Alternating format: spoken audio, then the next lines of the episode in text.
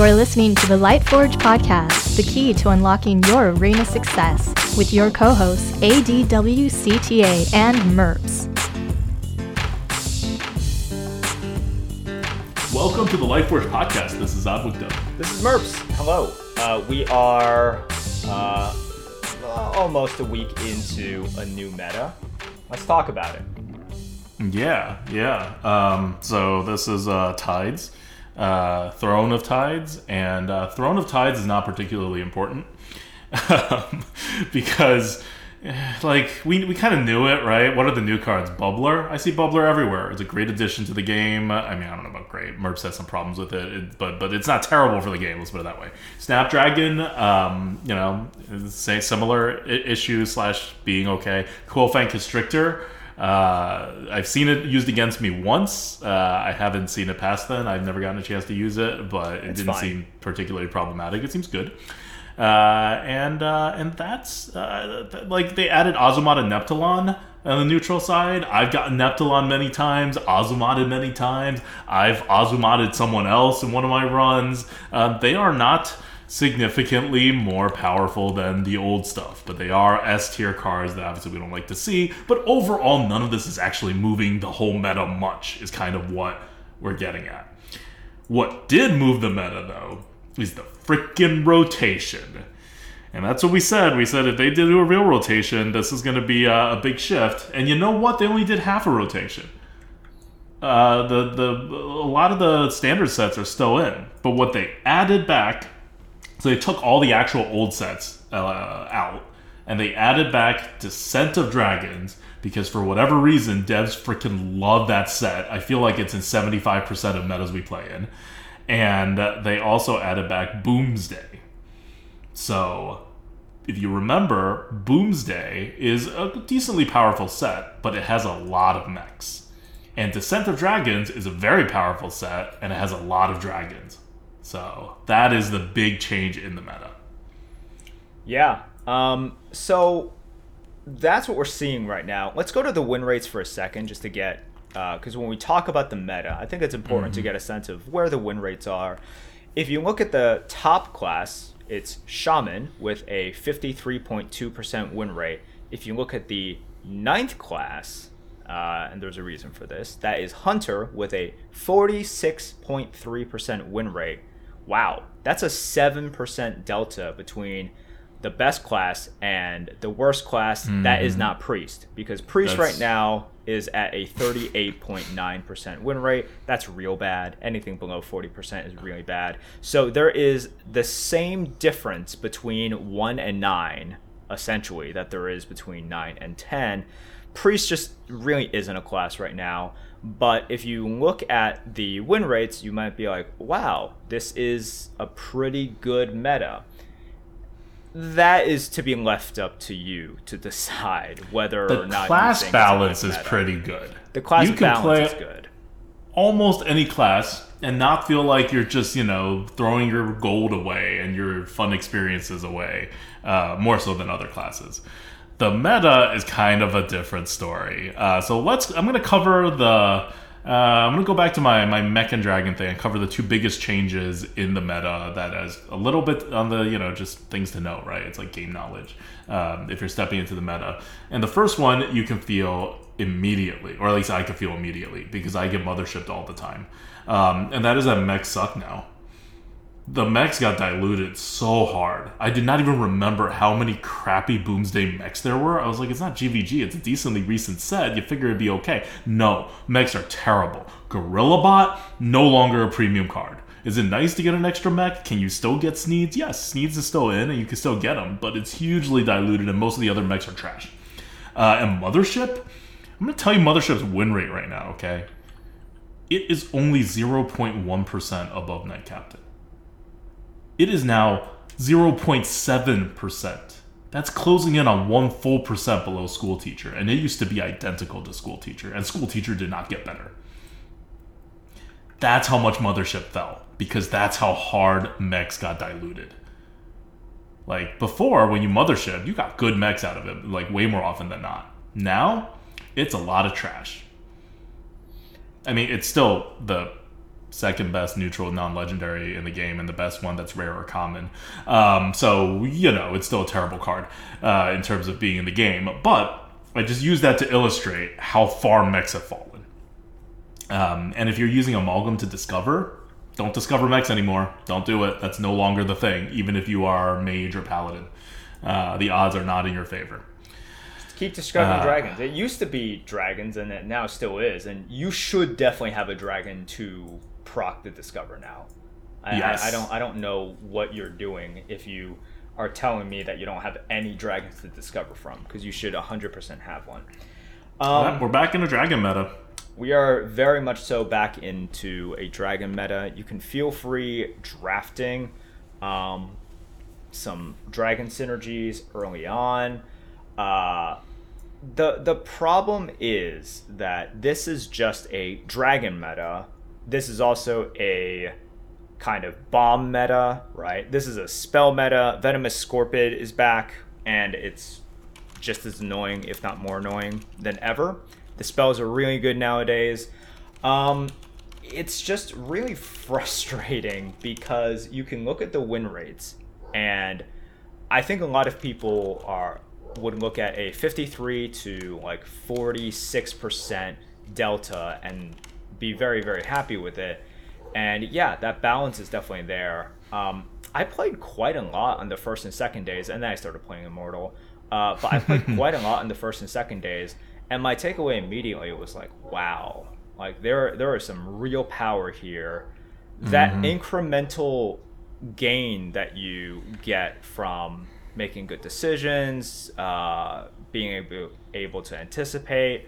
Um, there's just some pretty disgusting combos, uh, whether it's on one turn or on two turns. There's a lot of initiative everywhere. There's there's a ton of initiative. Um, so any sort of control play style is very doable. It's it's very Yeah. strong. And I can tell you guys, it's like, oh well, you can try to go mid range or something.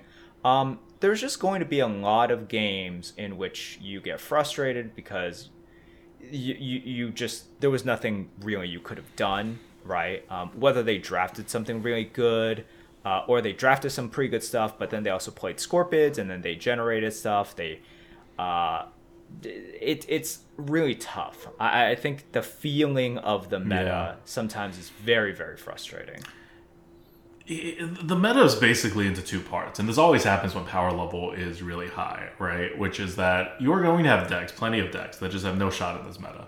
Doesn't matter who you face, it doesn't matter how your luck is. Uh, you- you're going to get crap wins, and this is probably the worst meta for it, worse than the previous meta.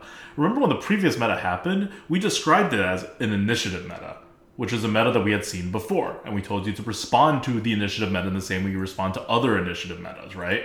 Like, which is to worry more about the big picture of resources and less about the nitty gritty on the board because your opponent is going to have initiative, right? And then also to make sure you always have initiative because you'll need to respond to stuff, etc., etc. It's initiative meta. Whatever you were doing the last meta, it's still the same thing here.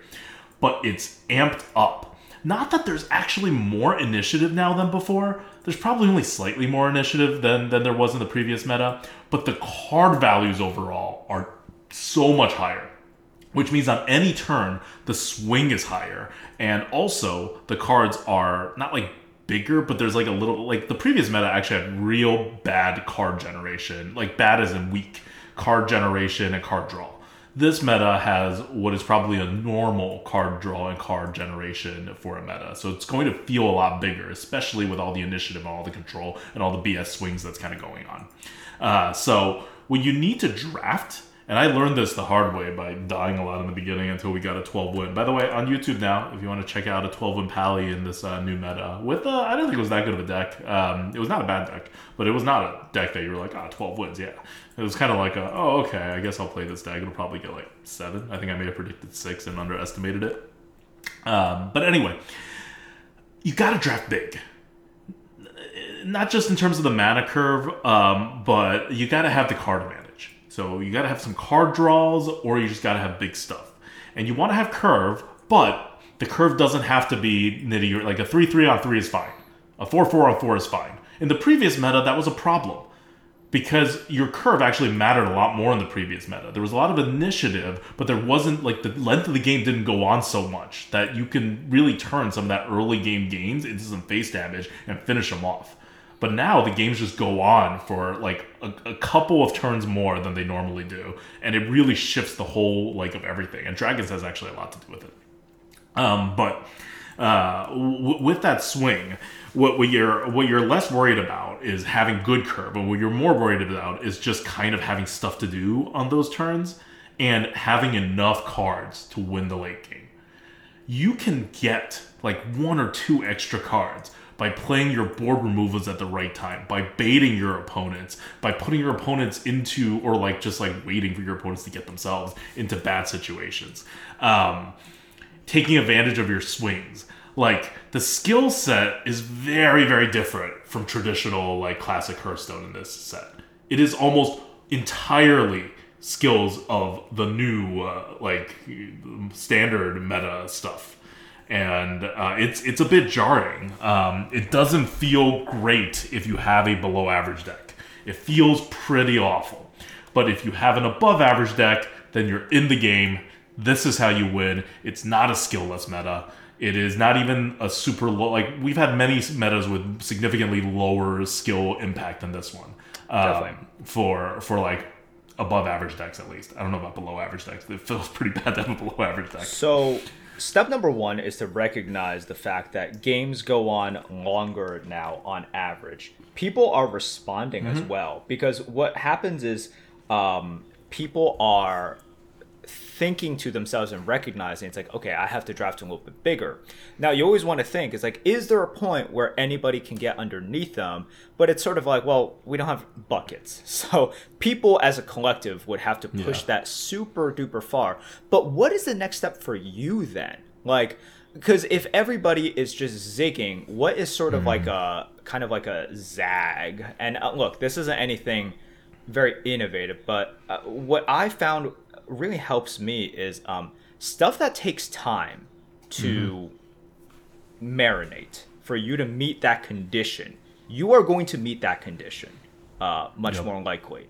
So i had a really good shaman deck um, i think it went like 10 or 11 i think it might have only gone like 10 but um it, it was a very good deck and the reason was because i had uh three of those parrots you know the three mana Oh, I got wrecked by parrots. yeah, that repeat the last battle cry you played. Now, obviously, that means I have three kind of small, pretty useless freaking cards that I can not never play on three, but I never played them on three, even if I had them in hand. I just never did. And I just trusted that my deck, which you should have enough initiative, you should have enough crappy other drops in the early game uh, to sustain you.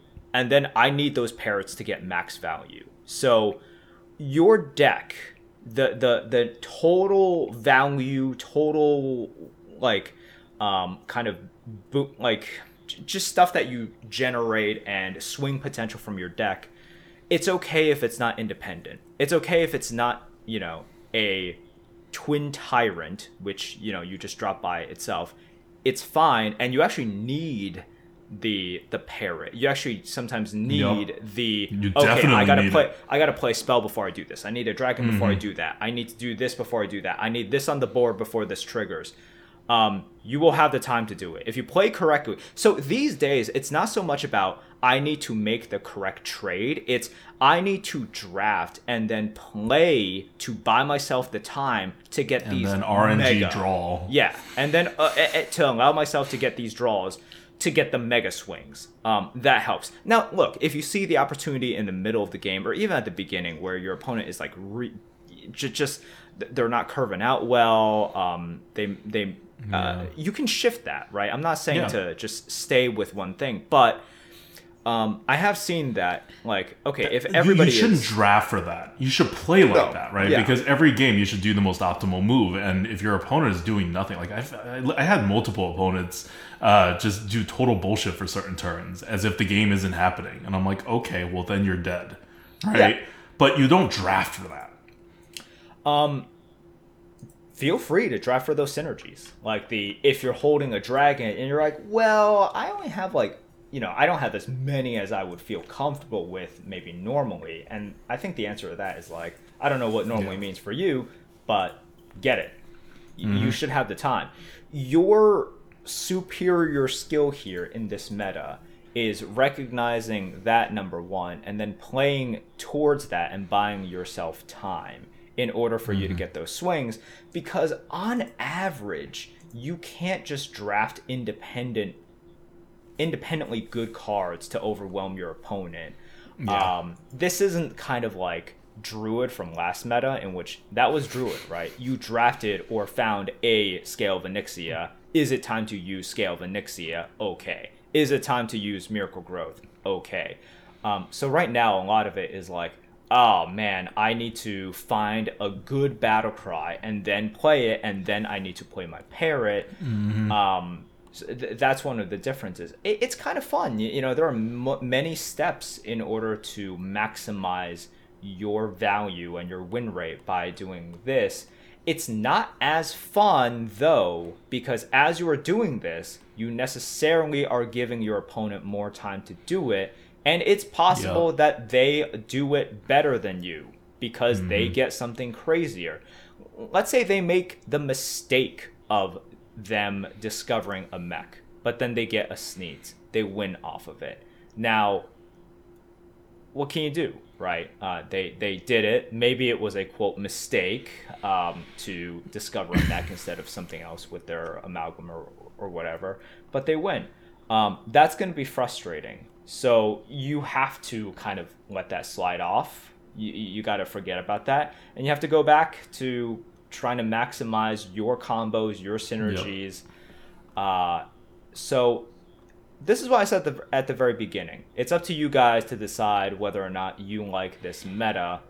I think some of you guys will really like this skill um, that I laid out. Uh, that I think is very important for the meta.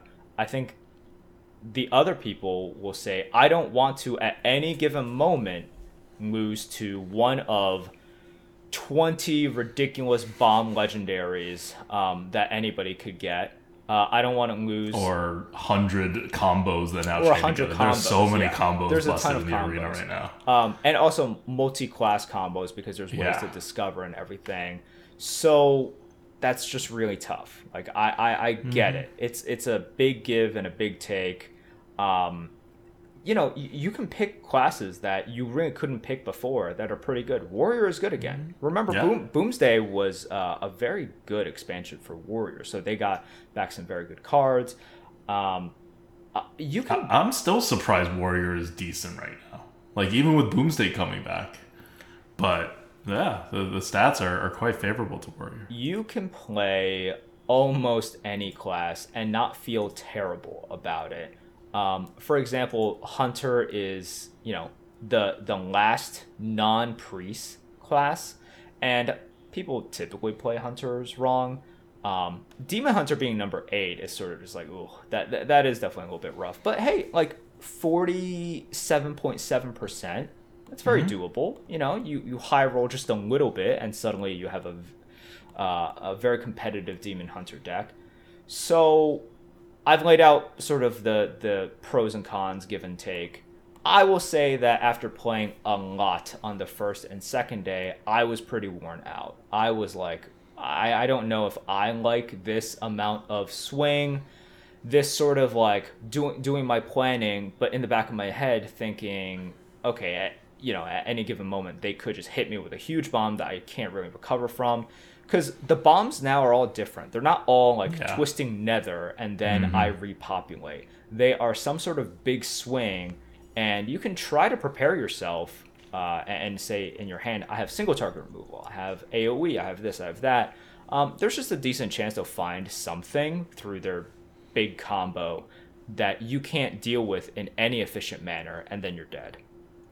Yep.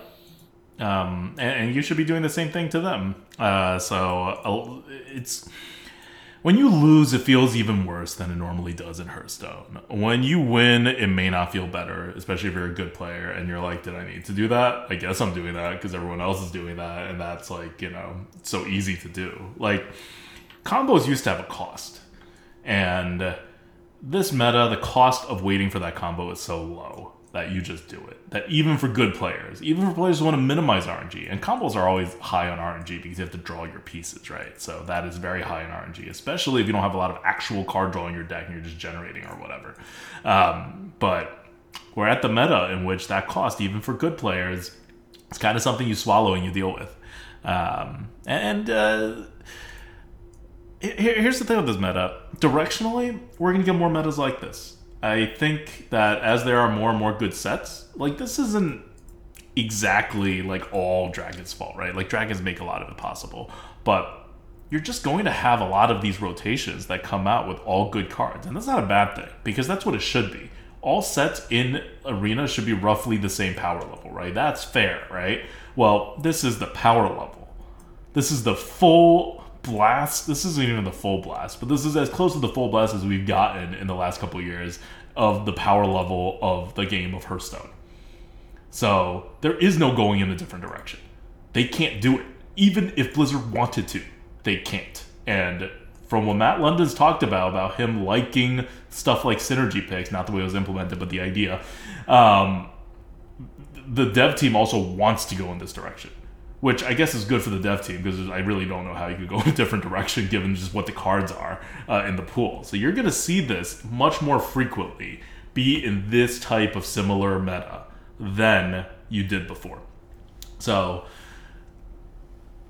basically, if you if you're not like fully on board with this, and I know a lot of uh, old school arena players who've been here for a while. This is not our favorite, you know, play style. It's not my favorite play style. Uh, I think Merps hates it a little bit more than me. I've kind of been beaten into it and been like, okay, this is just where the game is going. Um, there's there's nothing to be done, and this isn't like an arena thing, right? These are these are the cards that are published for constructed.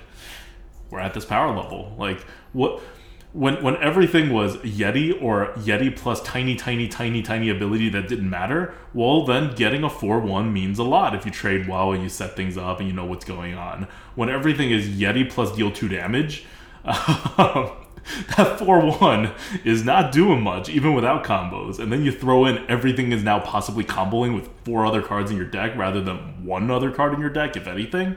This is just what's going to happen. This is this is inevitable. Uh, so so get used to it.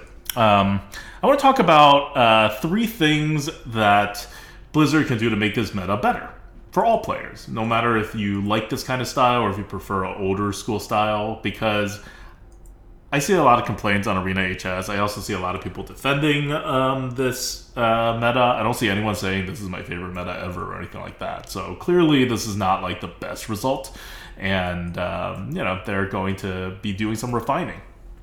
Blizzard has said, Matt London has said when he, uh, they did the first offer rates adjustment, like two, three weeks into the meta, that the next one's going to be much quicker.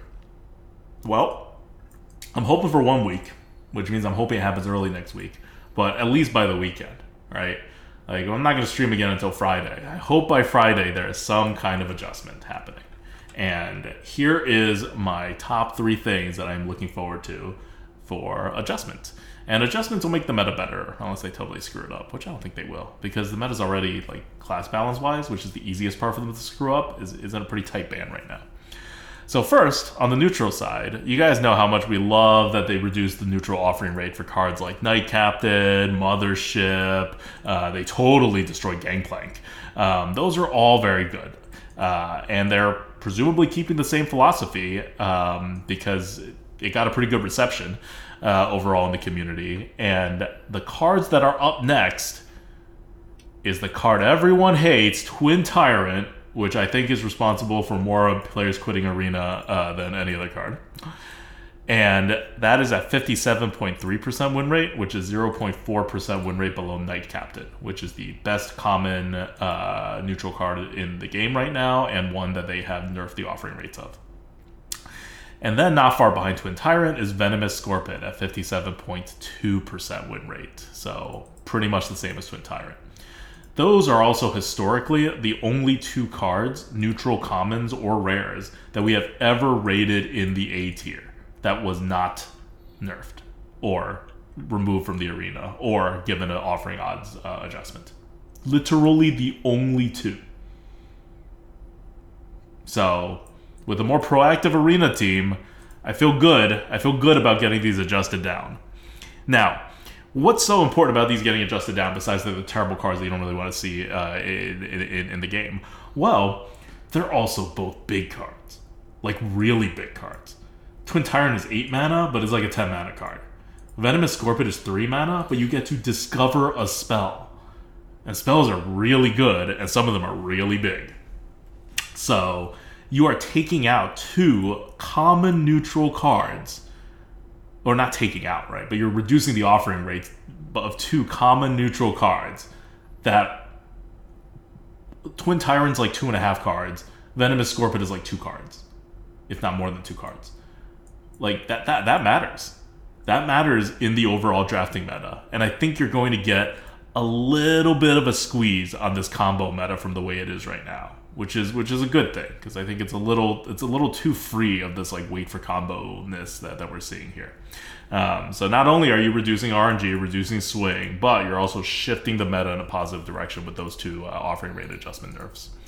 Um, Another one that I don't think is going to happen, but could get nerfed is Primordial Protector. We rated that one a low A, uh, but it's an epic card, and so, eh, like they didn't move the offering rate for School Teacher, which is doing way better, and is a, we rate that at A plus.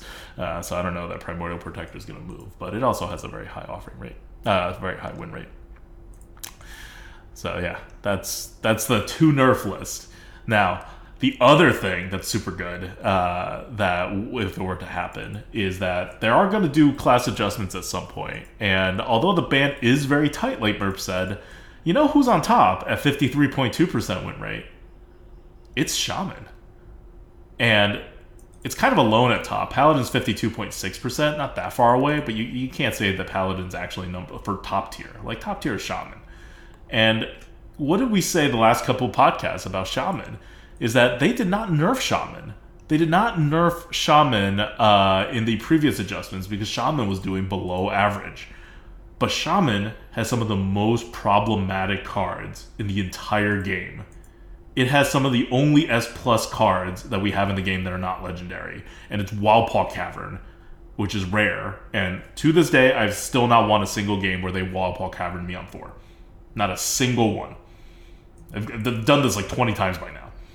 Um, so uh, I think Wildpaw Cavern is less terrible design in a meta like this, but it's still insane. And it is the number one win rate card to no one's surprise uh, in Shaman at 62.3% win rate. So if they're touching class adjustments at all, this is a prime candidate to have offering rates reduction for. And in terms of just games not mattering, it will significantly reduce the amount of games not mattering when you play against a shaman. Um, also, the new card, Command of uh, Neptulon, uh, is right behind Caverns. Like we predicted, we gave it a S tier. I don't think we gave it S plus, but it's it's right there.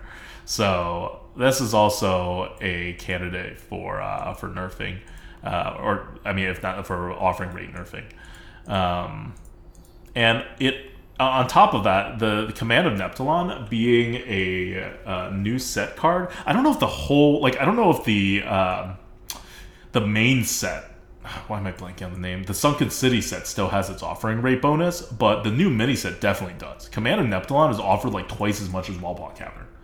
Um, and, and, you can see it in the games. Like you'll see the new cards more often than you may think you should be seeing them. And there's not a lot of the new cards, so I can see why they're doing it. But it means that Command of the Neptulon is actually like everywhere, even though it's a rare card because it has a two X offering bonus of sorts. Um. So so yeah, so those are some candidates uh, to be to be nerfed um, on the on the shaman side that I'm excited about. Um, and I hope that once they nerf these kinds of cards, they don't just like reset it for a new meta, and that these super powerful cards just stay nerfed. And like maybe they get unnerfed if they get like if the class is doing super poorly, but I would just prefer they never get unnerfed. Like I don't care how bad Shaman does, giving them more Wildpaw Caverns is never the answer. I think that's reasonable. Mm-hmm. Yep. All right. Well, that's that's kind of the meta. I think we did a pretty good uh, wide coverage of the meta, and there's no like. Well, I mean, we talked about Neptulon, uh, Command of Neptulon, which is the only like S tier card that we rated. Um, I haven't seen any cards that made me think, oh, our ratings are terribly wrong. With with one exception, um, if you guys are actually following our rating, we didn't do this on the last Lightforge because Hunter wasn't announced yet. But Shell Shock, when we released the final ratings, we gave it a C, and that's because we misread the card uh, like what the description does. So Shell Shot is a three mana uh, hunter card that deals randomly three damage, then two damage, then one damage. But it's described in such a weird way. We thought it only dealt three damage and then two damage, and that one extra damage matters a lot because that's the cleanup damage. You know, like it'll clean up the the rest of the board. Um, so we initially rated it a C, but that's just because we were rating a different card. It's actually a low B. I think that makes sense. Yeah, and Merps, you wanted a higher to begin with, even when you thought it was only dealing three than two. I liked it. Yeah, uh, but yeah, but now it's a it's a B. Uh, it's, it's, a good card. So if you were religiously following our, our ratings, like don't don't shy away from this card. This is a good card. Okay. Um, but I yeah, those are but the others suggestions. Mm-hmm. Yep. Um, so the other cards are all like like you said, right? Like for the power level of a mini set, this one isn't really out there. This one is is very in line. Like I know there was a lot of hesitation about Ozumat and Neptulon, and yeah, you do see more of them than we would like. Um, but hopefully, oh, oh, right, that would be the third one. I said there were three things I was looking forward to the offering odds adjustment. One is neutral cards down, one is shaman down. The third one are these legendary downs. I don't know how far they're going to go in expanding it but uh, the team previously, when they were nerfing uh, when, when they were announcing Neptulon, said that this was in heavy consideration to be uh, to be offering odds reduced like Onyxia, um, which is which is great. We want less S tier cards in the game, period. But if you look at the actual win rates of these cards, um, Goliath is still ahead of Neptulon. Just to give an example, the Goliath was ahead of Raid and Onyxia. in the previous meta. And I don't know, they're not talking about nerfing Goliath. Um, uh, actually, Raid Boss Onyxia is not doing quite uh, so quite so well uh, in this meta, and I, I, have no idea why. Um, but it's still obviously absurd. Um, but it's being beat right now by Ivus, which I think it should be beat by. I'd rather have an Ivus in my deck than a Raid Boss Onyxia. And it's also being beat by Ysera, which is just crazy. Um, but yeah, but Neptulon's coming in second behind Goliath, and Ozumat is six, uh, right above, uh, tied with DQA, uh, the unnerfed DQA, um, and uh, a significant one percent below Varian. So yeah, it's like I mean we were with along with everybody. I think everybody thought Neptulon was better than Ozumat. We rated them both an A, but we rated Ozumat like a mid A and Neptulon like a high A. Um, I'm sorry, not A S, a high S, but uh, I, mean, I maintain Neptulon's not an S plus card. Okay. Uh, I think those are all decent suggestions. I ho- hope that we'll see something soon. I don't know. Like, I think this meta is. It's just going to be tough because no matter how you adjust it, but with the tools that I think they have at their disposal, um, you just got to get used to kind of these swings. Uh, I look in in the near future. I think uh, Diablo Immortal is fun. I will be playing that. I want to see what they do with the arena adjustments because I spammed yeah. the hell out of arena on the first and second days, and I was like, you know, this is uh, not really the meta for me. Um, mm-hmm. It just it, there was just a, a little bit too much happening in every single game. Um, I, I, I do enjoy that skill of kind of uh, you know drafting your synergies, uh, waiting for the right time to trigger them. But man, your your opponents are doing the exact same thing. So it's like it's it's pretty tough because when you get it to hit, I think some games are very satisfying in this meta uh, uh because you you can play them well and uh, you know you can make some real fireworks happen. But I think some games are going to be pretty frustrating as well. And unfortunately, um, because of the way that this system is set up, it's like you can only lose three times. those losses are, are going to feel pretty crushing. Like every single run, you're going to have at least like one and probably like one and a half pretty unsatisfying slash crushing losses. It, like where you you just feel like it's like was that fair? Um and it that might be a little bit too high for you. That's a little bit too high for me uh, you know just on a personal how i feel kind of level. And of course we talked about it before. This is sort of like i am okay being lied to. Like if I can't, there are metas in which maybe you were dead from the very beginning, but I couldn't see it. Um, but here it's very easy to see, and me seeing that, seeing how the sausage is made, kind of uh, makes me feel like, uh, all right, well, that's yeah. all the victories are not really worth some of these losses. Uh, on that feeling side, though, I kind of have the the opposite uh, reaction, which is that in this meta, um, there are far fewer games. I mean, because of what the meta is, there are far fewer games where I lose on turn three. It's happened a couple times where I'm just like, "Yep, on turn three, I lost." Um, but in most metas, there's more of that. So in terms of that kind of feel badness, there's less of. But there's definitely more feel badness of well, my opponent was going to pull off this combo at some point anyway. Like the hell was I going to do about this? And when I say this combo, I mean this combo as the third big combo that they pulled off because I took care of the first two. Uh, so yeah. Um, all right, let's go on to question from the goat. We wanted to talk about it last week, but we thought you know the set was coming out. We were reviewing cars. It was a whole thing. Uh, but we're going to talk about it now. Diablo Immortal. It launched on Thursday. It officially, it unofficially launched on Wednesday. It officially launched on Thursday. Everybody's talking about it. Everybody is playing it or not playing it very angrily. And uh, I want to break it down into, into three pieces because we're going to take a little bit of time to talk about it. It's a big Blizzard release, and we're both playing. Like we, I, I put in like 40 hours into this game uh, so far. I think Merps put in more. Um, but or at least he's higher level, so maybe he's just more efficient about it. um, and uh, we're, uh, we're, we're, I think overall enjoying it. But I'm going to break it down to three things.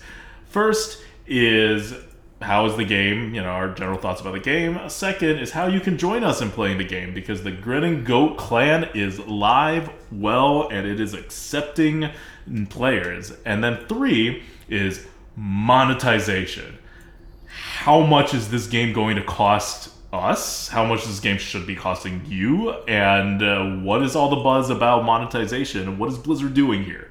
So let's start with one. How is the game? Right now, from what you've played so far, and keep in mind, neither of us are level 60 yet, so we are not talking about the end game yeah, so from an actual experience perspective. We can give you an idea of where we are. I am level 56, and I believe I am like right at the end of the main quest line. Mm-hmm. Um, maybe they'll pull a big twist on me, and maybe it won't be. Uh, and then you are like level fifty. I am level fifty-two.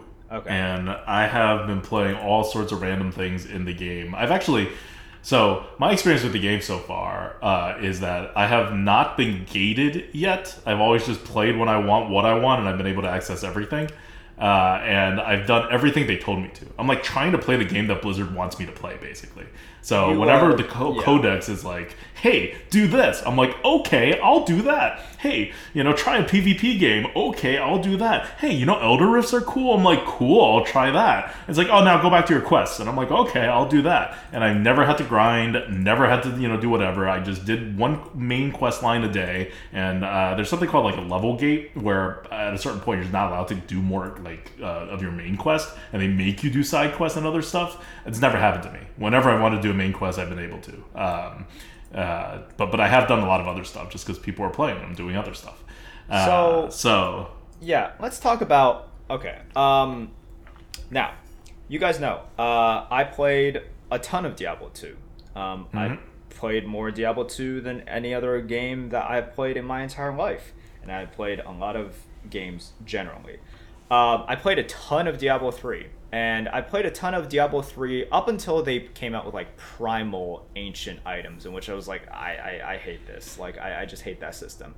Um, but yeah, you're talking to somebody who uh, I, I haven't played Diablo 3 recently, but I was part of like, you know, when the first few seasons of Greater Rift climbing came out, I was playing hardcore and climbing Greater Rifts.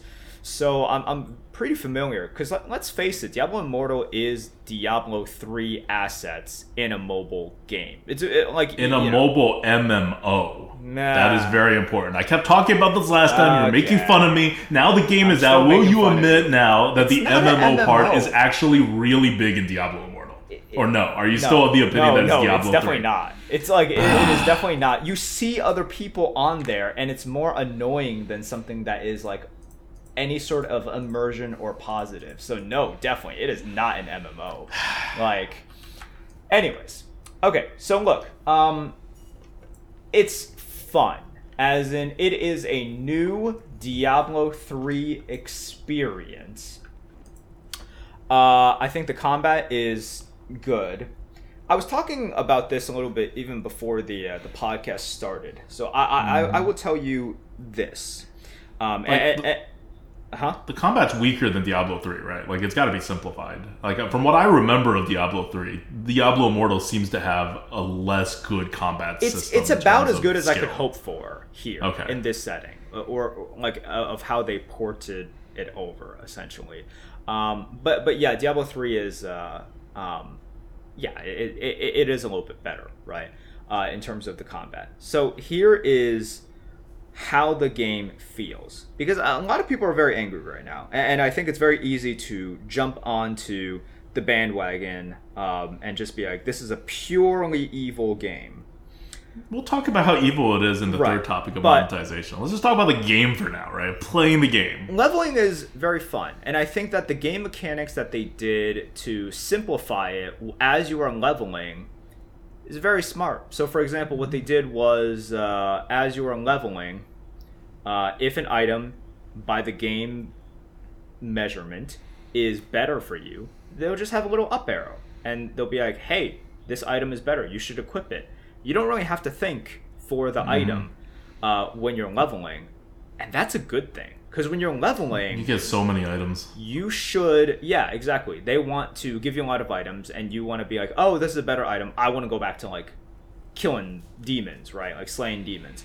Um, very very good choice. In the end game you will have to think about item choices.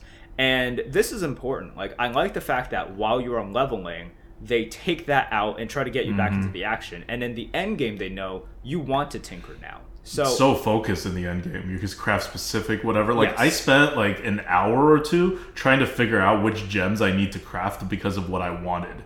Like that was a big like time sink. And then I spent more time comparing some choices between which legendaries I was selecting for one of my quest rewards or like sorry, battle pass reward. Yep. Um and uh and those are big decisions. But in the day to day, if I'm getting a legendary item, like okay, I have to go identify it, and I'll probably use it because you know it's a legendary item. Uh, but anything else I'm getting, I am told whether it is better or not. They're sometimes wrong. This system is not perfect. So if It's you're trying to like look at every item and you're gonna like try to min max it a bit, you can. Uh, it's not worth it, I don't think, but like you can. Otherwise. They'll just tell you that an item is better, um, and if an item is approximately the same, I noticed it doesn't trigger. It's not like if an item is like two percent better, they're not going to tell you it's better. Um, so Yep. uh, it's like this like soft system for like casuals, right? But here's the thing about leveling in Diablo 3, uh, for example, or Diablo Immortal. You, you want to be a casual. It's way more fun being a casual. Why are you min maxing the 0 to 60 process? it's one of the see I, I see a comment already right now is how is not having to think a good thing because what games do and, and this is just good game design because if you're saying um, oh then you just shouldn't care and you should just keep leveling. No no no. But you also don't want to level and feel like you're missing out. Any time a game makes you think that you're missing out on something that feels bad. And also i, I think it's fair to say when you're leveling uh, you want to spend the vast majority of your time doing the quests, right? I, I want to mm-hmm. see what's next, and Doing quests, killing things, having things pop out, getting a legendary, which you still have to identify and determine for yourself. I, I, I it's better or don't want to think at level 35. Remember, the end game is level 60 plus. I don't want to think at level 35, shifting through my inventory. Do I have any items that are better? I want them to just tell me right away. Hey, you're level 35. You're going to be level 36 in like 10 minutes. Um, use this item for the next 10 minutes. Cool, got it.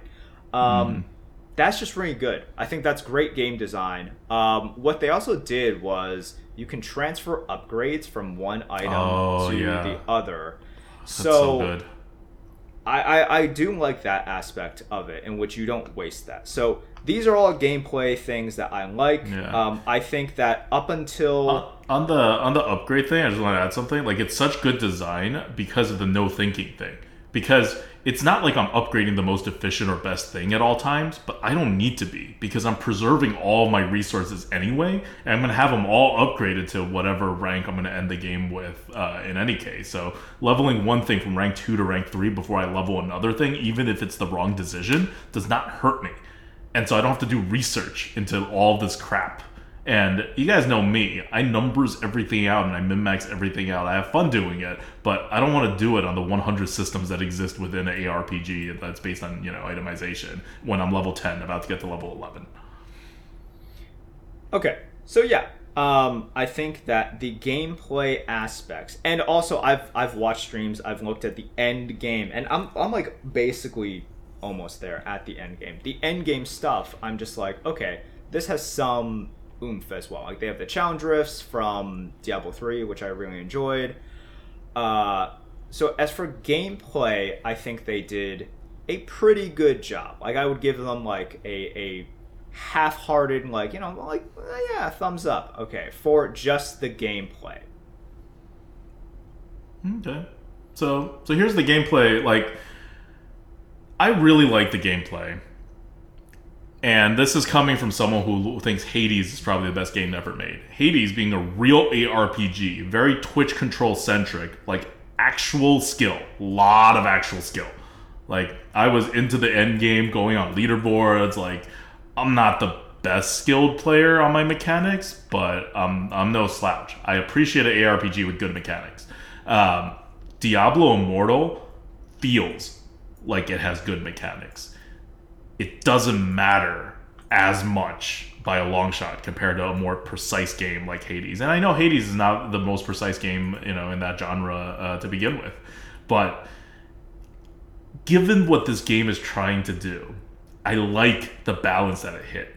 You have to pay attention. Skill matters. I got slaughtered when I was when, when, I went somewhere. I was like, I'm just gonna click forward, and then I went on something with Merps with it at a higher difficulty level. I was like, oh crap! It's not that I can't handle it. I could handle it. I just had to change the way I play the game as if I was like, you know, thinking about it. I had to kite a bit as a melee character. I had to like, you know, figure out when and where to use my skills rather than just on countdown. I had to position a lot better. I had to figure out which horde I pulled when. I didn't figure it all out in the like five minutes that that particular uh, rift took, um, but uh, there's definitely like depth to the action RPG element, and I also know because I play with brand new my wife. Uh, I played most of my game time with her, maybe 75% of the time with her, and she's like totally new to the ARPG genre. She played some Diablo 2 in a real casual way when Res- um, Resurrected came out, and um, you know, like she's not good at the game uh, for very obvious reasons. She's new to the game, to the genre, to everything, and she's getting better, but it's noticeable. Like she will die. You, you, you, so, so that means that someone who is new to the game, it's not like she's brain dead, but like if you don't play Diablo, like you're you're not you're, you're and we're in the mid-level contents even not even the end game it's gonna be rough. And when we tried some of the like the intro to end game content stuff like she's noticeably dragging the team behind. Um, this will change as she figures out how to play the game better. But this means that there is skill in the game. Um, and that's that's very that's like a like uh, it's not a brain dead game is kind of what what, I, what I'm getting at. And a lot of MMOs actually are pretty close to brain dead in terms of the action part, where the main thrust of the MMO that you actually have to have skill for is the coordination within a party part, not the actual mechanical skills, you know, uh, part in just doing random rifts or like whatever equivalent. In. But Diablo actually has a good amount. I think they get a very good balance on the amount.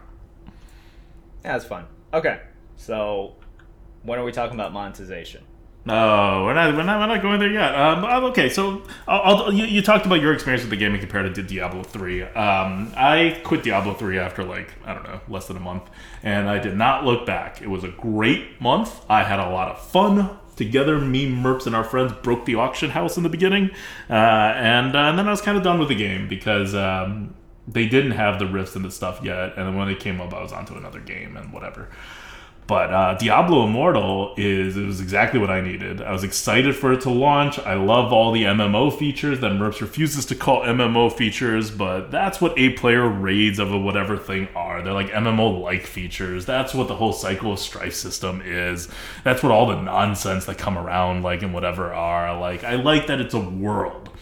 All right, and not just because there's random other players running around next to you, being half like opaque and half invisible, depending on what's happening in your quest. Um, but yeah, that, uh, that's the problem with it. It's not okay. It has features that you find in MMO games, but it's not an MMO because you don't have any of the feeling of the MMO because it's just ha- like sometimes a random person is is seen on your screen, whether No. in town or in the field. Okay, so the way they do it in Diablo is that it's a dynamic system where if you guys are in the same area doing similar things and you're at a similar level, which means because the enemies are pegged to your level, so you can go back to old regions and not like just cakewalk through it. I mean, you kind of cakewalk through most regions, um, but like the the enemies do get harder, so you can't just like fully turn your brain. Like it's a game where you can't fully turn your brain off unless you're doing an Elder Rift. Um, uh, which I think is nice. Um, so they will be a part of your game. They will hit the same enemies you hit. Everything will happen. You just get separate loot. That's it. Like normal Diablo 3 style. But if they're a different level or on a different part of the quest or, you know, doing something else different, sometimes they're like kind of faded or they're like in there, but they're you can obviously tell that they're seeing different things than you because they're on some different part of the quest, but you'll still know that they're there. So I like to call it the modern MMO. Like, no, it's not a direct MMO where you are teleported into a world and all the world physics work the same exact way as Earth in our reality. Um, it is instead a game mechanic that makes you feel like you are part of the wider world, provides you with a good amount of interaction, but doesn't make it as annoying like one of the things is doing bounties, um, which is a very MMO mechanic um, of just like go out and kill ten boars today uh, to clear off your dailies. Like fine, you know, not the most creative thing, but I'll go and do it. Uh, if you're in a real MMO, depending on what region is, either the monsters will spawn too fast and it'll be so obvious that you will actually feel like farming, rather than providing the illusion that you're going out and attacking and finding some boars. Um, instead, what Diablo uh, what Diablo does is this nice thing in which people are there and they're doing stuff, but they're not necessarily finding all the same boards that you're finding. So you can still be in an MMO environment while completing your quest. Like I wouldn't want it to be a one to one, like fully pegged to reality, and other people are just stealing my kills. They already steal some of my kills. I don't want them to steal more of my kills. I deal very little damage. I'm a crusader. I get my kills stolen a lot. Um, but yeah, uh, so I like I like all those kinds of mechanics uh, in the game. But more importantly, because I never had the Diablo three experience, the real Diablo three experience after they like changed the whole end game up, this is a great way to get that experience for me because it's apparently the same thing as Diablo three with just like a bunch of added new stuff. Yes. Uh, and they refined a lot of the stuff, so you didn't have to be a part of their beta test. Uh, and it all is pretty nice and interesting. Like uh, from all the things I've heard about Merps about Diablo 3 Endgame, it was quite good. It just happened after everybody already left the game for dead. Um, and now you have a new game in which I mean people are trying to kill it because I, I I feel like Diablo fans are like just some of the most bitter, annoying people in like the world when it comes to what they feel about Diablo. Like, and, and that's coming from like the world of Hearthstone, which is not all all you know candy and I don't know fuzzy stuff. Um, but like just the, the the toxicity level. Anyway, uh, it's a good game from zero to sixty at least. I will not comment on the end game. I don't have personal experience in the end game. Looking like math, I've mapped out the end game by the way, so I could talk a little bit about that later. But it's uh, wouldn't the monetization part um, because I don't have uh, hands-on experience. I can only do numbers, so that just kind of ties into monetization when you're talking about endgame. Uh, but at least the zero to sixty experience. It is very good. It's like an 8 out of 10. Brand new gave it a 7 out of 10, which is very high for her. She hates games. Diablo 2 Resurrected, she thought was like a 4 out of 10 or a 3 out of 10. Um, like, this is, uh, it's just, it's a good game. And you don't have to pay any money for it. Uh, it's entirely free. You could do zero to sixty entirely free, very, very, very, very, very easily. Um, and I mean, I pay money, but I like giving Blizzard money. I still pay money for Hearthstone. I don't have to pay money for Hearthstone. I just, I just like supporting any developer that I play, even if they're not supporting me. That's just what I do. But you don't have to. Um, that's why it's, uh, that's why the payment structure is uh, free to play. Like Diablo Immortal is a true free to play game through level sixty. Yep. Uh, Through level I will six. say that. Yeah. Through level 60, it is true. You will get all the story elements. Um, you will be asked to pay a lot of times, by the way. Uh, they're not shy about being like, spend a buck here, spend five dollars here. We can give you this for twenty eight bucks, but you can just say no. And if you do, you will not be really any worse for it. Um, for for the 0 to 60. So the 0 to 60 game is absolutely great. I recommend everybody play it. I don't care how much you don't care about the end game or how much you hate their monetization system or, you know, whatever else. Just play 1 through 60, get to the end game and then decide because it's a great game. Um, and it's a Blizzard game and Blizzard makes great games. This is this has always been true and it remains true with Diablo Immortal. Okay. Uh, yeah, no, I, I completely agree. If you like action RPGs, if you want one that um, th- there really is no gate uh, that uh, Blizzard puts on you before like you reach level 60. Sometimes, you know, people talk about the level gates and everything. It's really not that big of a deal because okay, if you guys know mobile games, there are some games, for example, uh, such as you know, in that sort of Clash of Clans or like that that like ah, what was You it just- like the the empire building games Sure. in which from the very beginning, okay, you log in, they bombard you with all these things. You play for 10 minutes and then after 10 minutes, you have timers. Mm-hmm. As in you already have things that you can't It's like an energy system where you have X amount of energy, your energy replenishes throughout the day, and you need energy to do things. Yeah. So the thing is, a lot of people are making this big deal about level gating in Diablo. It's not a gate. It just asks you to play and farm Yeah. locations in which if you're talking to somebody who plays action RPGs, I think uh, m- my view of it is like this is pretty reasonable. I don't know, asking me to farm dungeons in order to keep going uh, is fine um, because the equivalent like if you're if you are comparing it to sort of those like you know empire building kind of uh, games uh, would be if they said okay you have done your five dungeons for the day you can't do anymore like i you, without paying money. without paying money. Please pay Yeah. money to do another dungeon. So, yes, up until level 60, there are no gates. And if you're talking about the level gate that people are talking about, that's not a true gate. That's them asking you to play the game so- in some like, other way. To The people who get annoyed at level gates, like I don't understand them because the game is not just the story. Like the game is so much bigger than just the story. And you know what they do in the game? They have something called a codex. That has this annoying red like tr- uh, diamond thing that you have to click whenever you get something so you can you know get resources clear a quest or whatever right? Like you have to claim all your quests that way. You don't have to go anywhere to claim the quest. You just have to go into your codex and click claim and you get your reward or whatever. Um, and it's persistent throughout the game. It's a normal mmo mechanic. Um, every mmo has it. Uh, and it will tell you to go do a whole bunch of stuff. You don't have to do any of them. They're all essentially side quests. Like test out this part of our game, test out this part of our game, try this, see if you like it, right? Do this. And when you get to a level gate, if you get to a level gate, it's because you were like beelining for it. You know, you were like, I'm gonna get through this story. I'm not gonna go out and kill monsters on the side. I'm not gonna try any of their other stuff that they're like doing. No rifts, no challenge rifts, no playing with friends. Just just me and the main quest line. We going. Um, then yeah, they gate you starting. I think level 35 is the first gate or something, or maybe level 30 is the first gate, and they basically force you to do something else, anything else. I told you that I have not been gated yet. Through level 52, there has not been a single time where they were like, "You are not at a high enough level to go to the next uh, area in the main quest." And I also have not farmed any area for anything in this entire game. I just played naturally, but I played all parts of the game. Like, if they were like, hey, part of your daily quest is to complete six rifts, I did six rifts. If they were like, hey, here's eight bounties, you'll get eight more tomorrow. I did eight today, I'm doing eight tomorrow. I am just doing everything that they provide a bonus for in the game. Um, and I did not, I've not been gated at 52 yet, and I haven't even started uh, whatever this next mission uh, is that that had a, I think 51 was the gate that I didn't hit, and I haven't started that yet. So I think by whenever the hell I get through that uh, that main mission, I'm still not going to be gated um, because I am playing the game as Blizzard intended. The people who are gated are trying to game the system. They're not telling that to you because that's how they play. So they like to say, "I'm just playing the game," but they're not.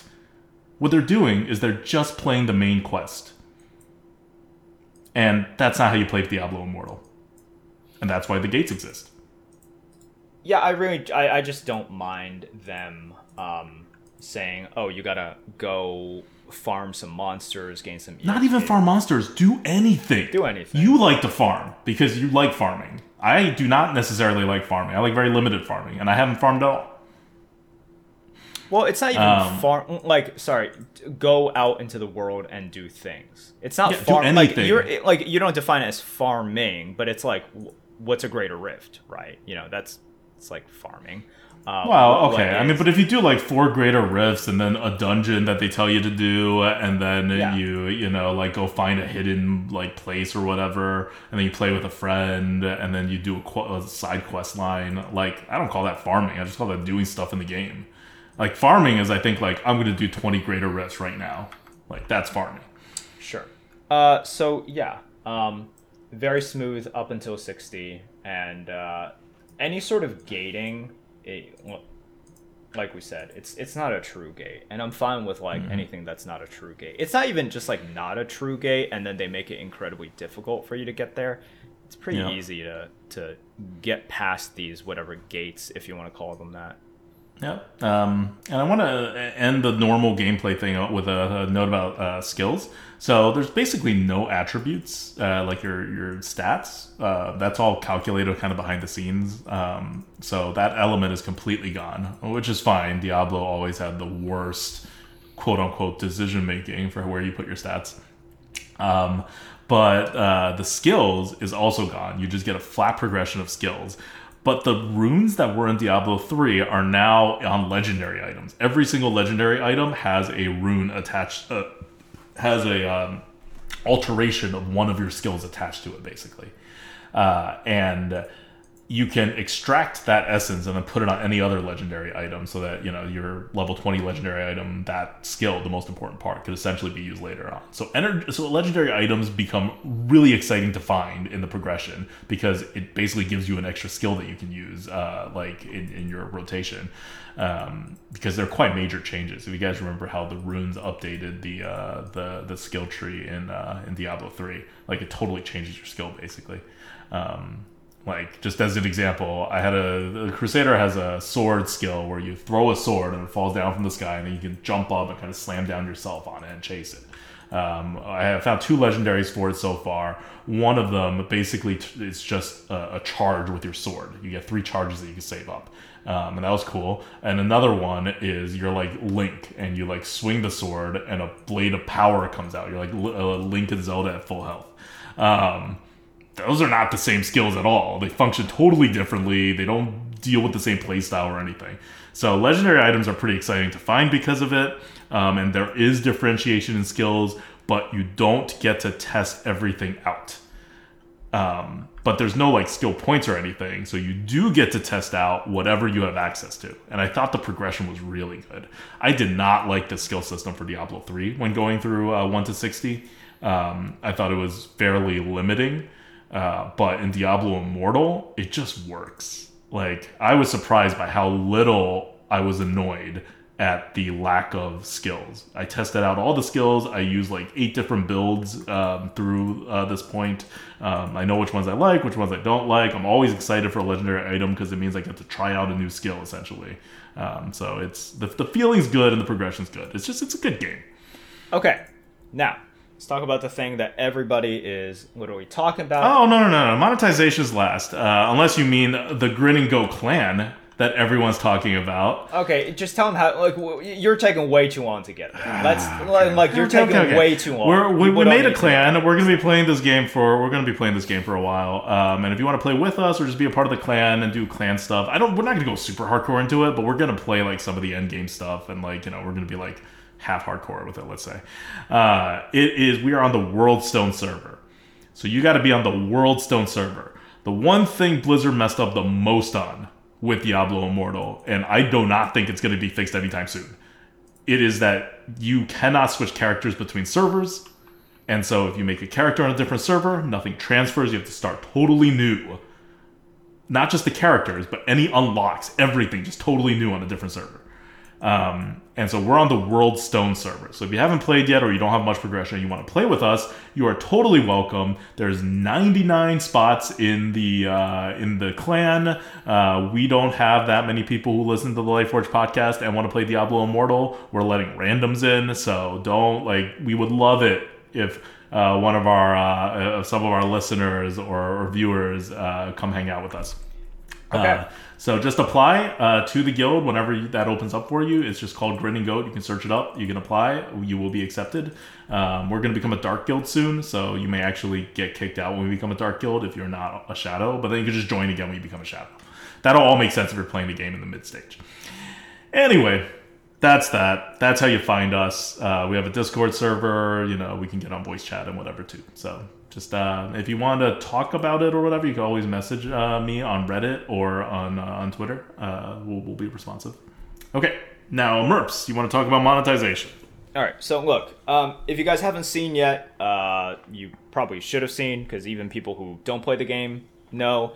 Um, probably the biggest example is like Asmongold uh, recently released. You know, like they somebody did a calculation and like it went viral, right? Like the hundred and ten thousand dollars.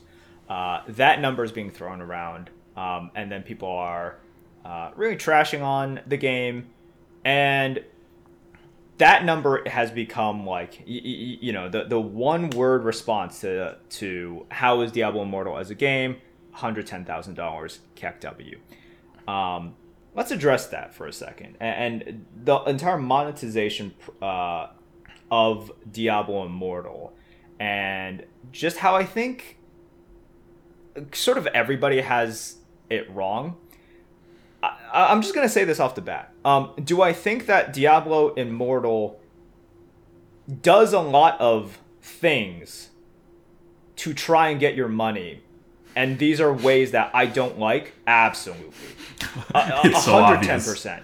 They're not shy about it. They're like like they're not hiding anything. Like they're just going after your money. Like no, they. I, I don't know. Like so, for example, when Diablo 2 Resurrected came out, um, I was like, I love this game. I will keep on playing it. I, I don't know how much longer I will play Diablo Immortal for. Like you know, I'll, I'll be playing this week. I, I want to experience the end game for myself. Here's the thing about that number, in which people caught on to it and they're like, "This is ridiculous." let's just take Diablo 2 Resurrected when it first came out. And we know what the best build is. Let's take, you know, the the build that's probably the most popular, either the Hammerdin or the Fist of Heaven's Paladin. So time is money and money is time. Uh, but uh, like similarly, it's sort of like, um, you know, are you able to pay to get things? Uh, in Diablo Immortal, you can actually pay through the shop, right? And they really don't allow transferring of items. In Diablo 2 Resurrected, you can pay third parties to get your items as well. Um, so in Diablo 2 Resurrected, how long would it take you to get? Because this is the problem with that $110,000 calculation. Mm-hmm. They, they used the best items. The best, The best, literal best, items. item, and you have to find it.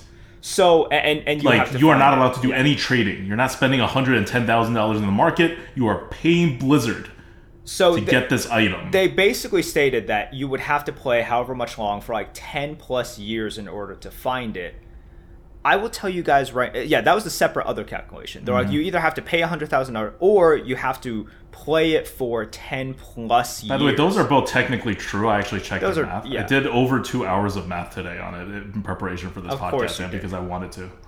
Okay, I will tell you guys right now. Do you know what the best item in Diablo 2 Resurrected, uh, or like the best thing to have is? That would be a perfect Enigma, a perfect like 220 amulet for my paladin, an inventory full of plus one paladin combat skills, plus 45 life skillers. If this means nothing to you, I will tell you this. You need 10 of those charms in your inventory. This is Diablo 2 Resurrected. This is not immortal. You need 10 of those charms. In my 20 years of playing Diablo 2 Resurrected, and I, I, I hate this because when Diablo 2 came back, a lot of people are like, I haven't found this in 20 years. I'm like, you noob. You are using this 20 years when I know you took 18 years off. Don't compare yourself to me. I never took those years off. You are a fraud. Uh, eliminate that 20 years off your Reddit post. I have not found a single paladin combat skiller with more than 40 plus life in my entire time playing Diablo 2 and I've played a shit ton. This is like actual years and years of playing.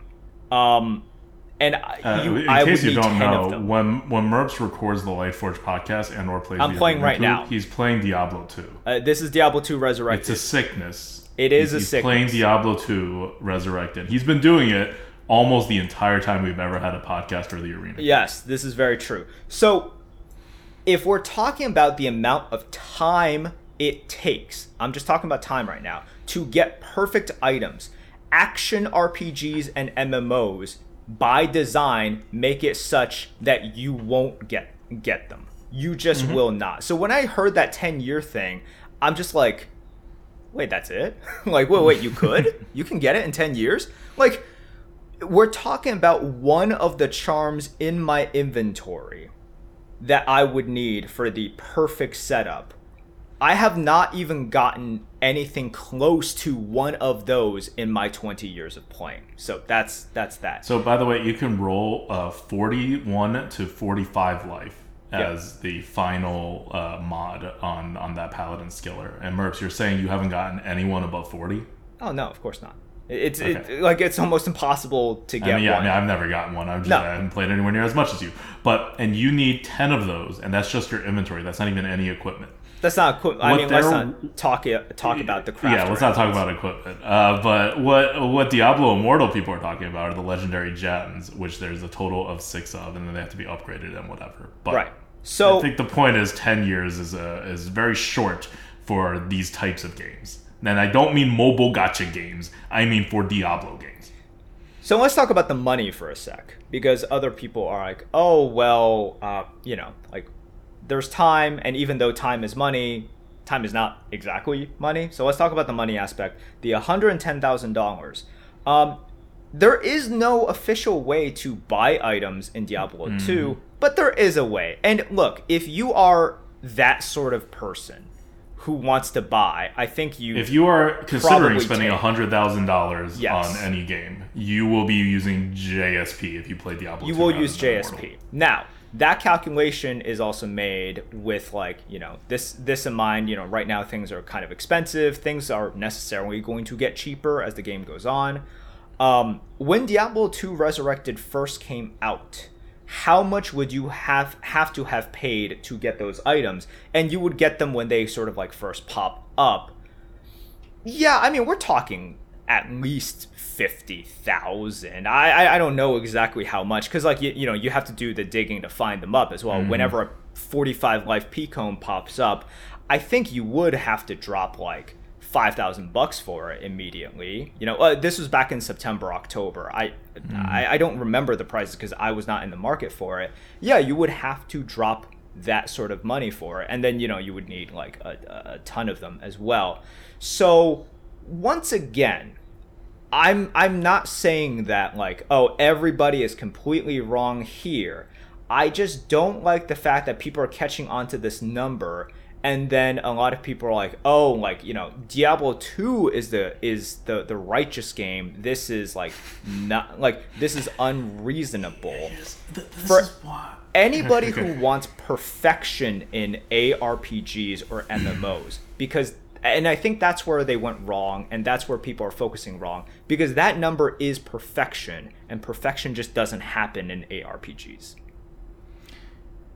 Here's what people really mean. They're going to couch this in a lot of language about gambling bad, protect the children, protect the weak of our society that have impulse control issues. Like Blizzard's doing a hard sell in this game. They they really, you know, they're not shy about asking you to spend a buck, spend 2 bucks, spend 25 bucks um, and they're probably going to do it on a daily basis or a weekly basis, even if you do give them the money. I don't know. It's only been a few days out right now.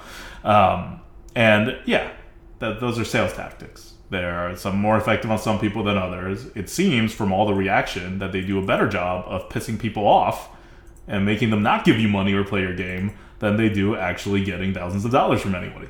But that's just my opinion. Um, what people are actually concerned about is not really any of this stuff, or at least a small vocal percentage of them are concerned about this stuff. Most people are actually mad about the monetization system for a totally different reason, a very selfish reason, because most people who are mad about it are not children. They're not people with teenagers that could be spending this money. You know, they don't have impulse control issues themselves or are like trying to hold someone back who has impulse control issues, but have been fine in life so far, except now with Diablo Immortal. Like, that's not what's happening. People are mad because they're gamers, around our age usually, maybe a little bit younger, maybe a little bit older. But they're gamers and they're upset that they have lost in their Diablo game that they feel like they own, even though this is a totally new Diablo game and is not even part of the main franchise line they have lost ownership of the brand and of the game, and maybe even of the whole Blizzard game. Because a lot of people who are mad are not actually Diablo players; they're actually just Blizzard players or general PC gaming players. Um, you never see the mobile people be mad; they, they're used to much worse. Uh, and they're afraid they're lost this because they're afraid that Blizzard's actually going to make a lot of money off this game. And if Blizzard makes a lot of money off this game, maybe Blizzard's future games, or maybe other giant PC companies' future games, will look something like this. And what this is, is the fact that you cannot own the entire game. No one's going out there and finding 10 Pcombs that are like 45 life, right? That Merps was talking about. No one's doing that. Literally nobody. But you had the option in theory. Not, not mathematically. Mathematically, it would have taken you a million years of gameplay. But in theory, you could have done it you didn't have to pay a cent extra. Why? Because you own the whole game. With Diablo Immortal, like with almost every mobile game, um, you don't have that option. It is literally impossible. It is not just practically impossible. It is not just that it takes. So when they say it takes 10 years of grinding to do it, I was like, oh, it's possible then. That's like Merps. Merps thought. Me and Merps had the same thought. Like Merps thought, oh, that's a short amount of time. I thought, oh, that was even possible. I, I would have sworn they would have just made it so it was impossible. Um, but you can't own the whole game anymore. And it's not just the very tippy top item, right? Like, let's say you don't want the top item, you want like a 95% level gear rather than a 100% level gear. You're a reasonable person. You don't need to be like literally the number one big spender. Um, you were still not going to get there in uh, Diablo 2, most likely, uh, without spending money. Uh, and in Diablo Immortal, you know what? If it takes 10 years to get to the final itemization, it may only take one year to get to the 95%, maybe even only six months. And that's without a market. Remember, all these numbers come without markets. There is a market in Diablo Immortal, and all the top items almost all the top items that are found. Depends on what you think the ratio of finding a top legendary gem using a paid uh, legendary crest is versus using a game given regular legendary crest. The game given ones you can't trade. Uh, the things you find from the eternal legendary crest you can trade. Those are the ones that people buy with real money. Uh, so I would imagine that the whales are going to buy them with real money, and that most of the um, most of the end games generated are going to be tradable. So there will be a market within Diablo Immortal, and those prices will probably plummet. Or if the game does really well, maybe it'll go up. But I assume that um, the, the, the there's going to be a market definitely. There's also a 15% tax, so it's not a super efficient market. But regardless, the price is going to be even lower than whatever the, the, the estimates are. Um, so I've made a calculation of what I think to be 90 to 95% level power level gear for the end end game compared to the literal perfection, which is a little bit worse than what you would get in Diablo 2 with near endgame uh, equipment. Um, but here in Diablo Immortal, it will only take you something like six months of gameplay to get it without a market.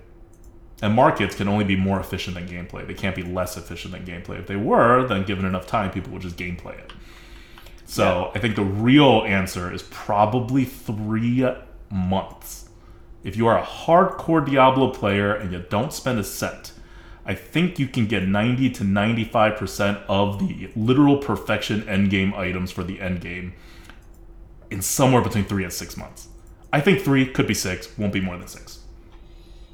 Yeah. So let's talk about kind of um, what what does that really mean for the game and and sort of what my recommendations are for you guys out there practically. What it means is okay, here is how the game is going to feel. And one of the major differences, um, and, and I see a lot of good comments right now. It's like, if you are familiar with mobile games, this should not come as a surprise to you. Um, because this game is just a NetEase game mm-hmm. that has Blizzard assets. A, a, a, pretty generous like NetEase or Net, Net, NetEase, I don't know how you pronounce it, uh, game by modern mobile standards. Now, when you play Diablo 2 Resurrected or Diablo 3, you always feel like you are looking towards the future, right? And that feels good in a way. I can't wait for my next drop. I can't wait for this. I can't wait until I'm able to do this build. You will reach the point in Diablo immortal. And I have reached that point already, essentially, where your mentality shifts to I can't get this anymore because I've reached my weekly limit. I can't get that anymore, in which I have reached my daily limit.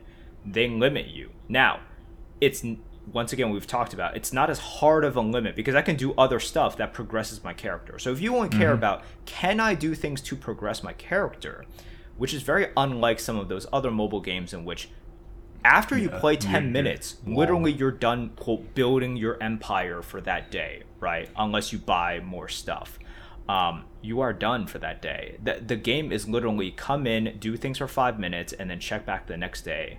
Um, and if you want to do anything else then you need to pay. Diablo immortal is not like that but it is but like that's why that's why it's called a wall right? Yeah, it's not it called a prison it's literally a wall. You hit a wall. You can't go that direction anymore. That's what a wall you can't go that direction. But, but you yeah. can go in the other directions and have fun with the game. You're still playing the game, so, and it's a lot of the similar stuff. You're getting out there, you're using your skills, you're attacking, you're killing enemies, you're getting loot. Like you know. If that is going to bother you a lot, maybe this isn't the game for you.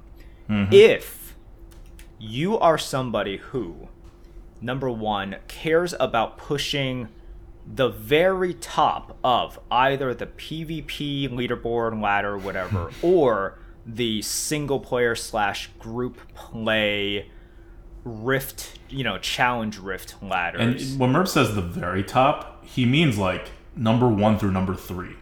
There's not enough players on servers right now that actually make number 10 even that competitive. Yeah, and also right now it's like not like you know people are doing things, people are still figuring things out. People, we're still trying to figure out like game mechanics as well. Mm-hmm. But um, if you want to be very competitive there, and not just be competitive, if you by recognizing your potential limitations will get very frustrated by that.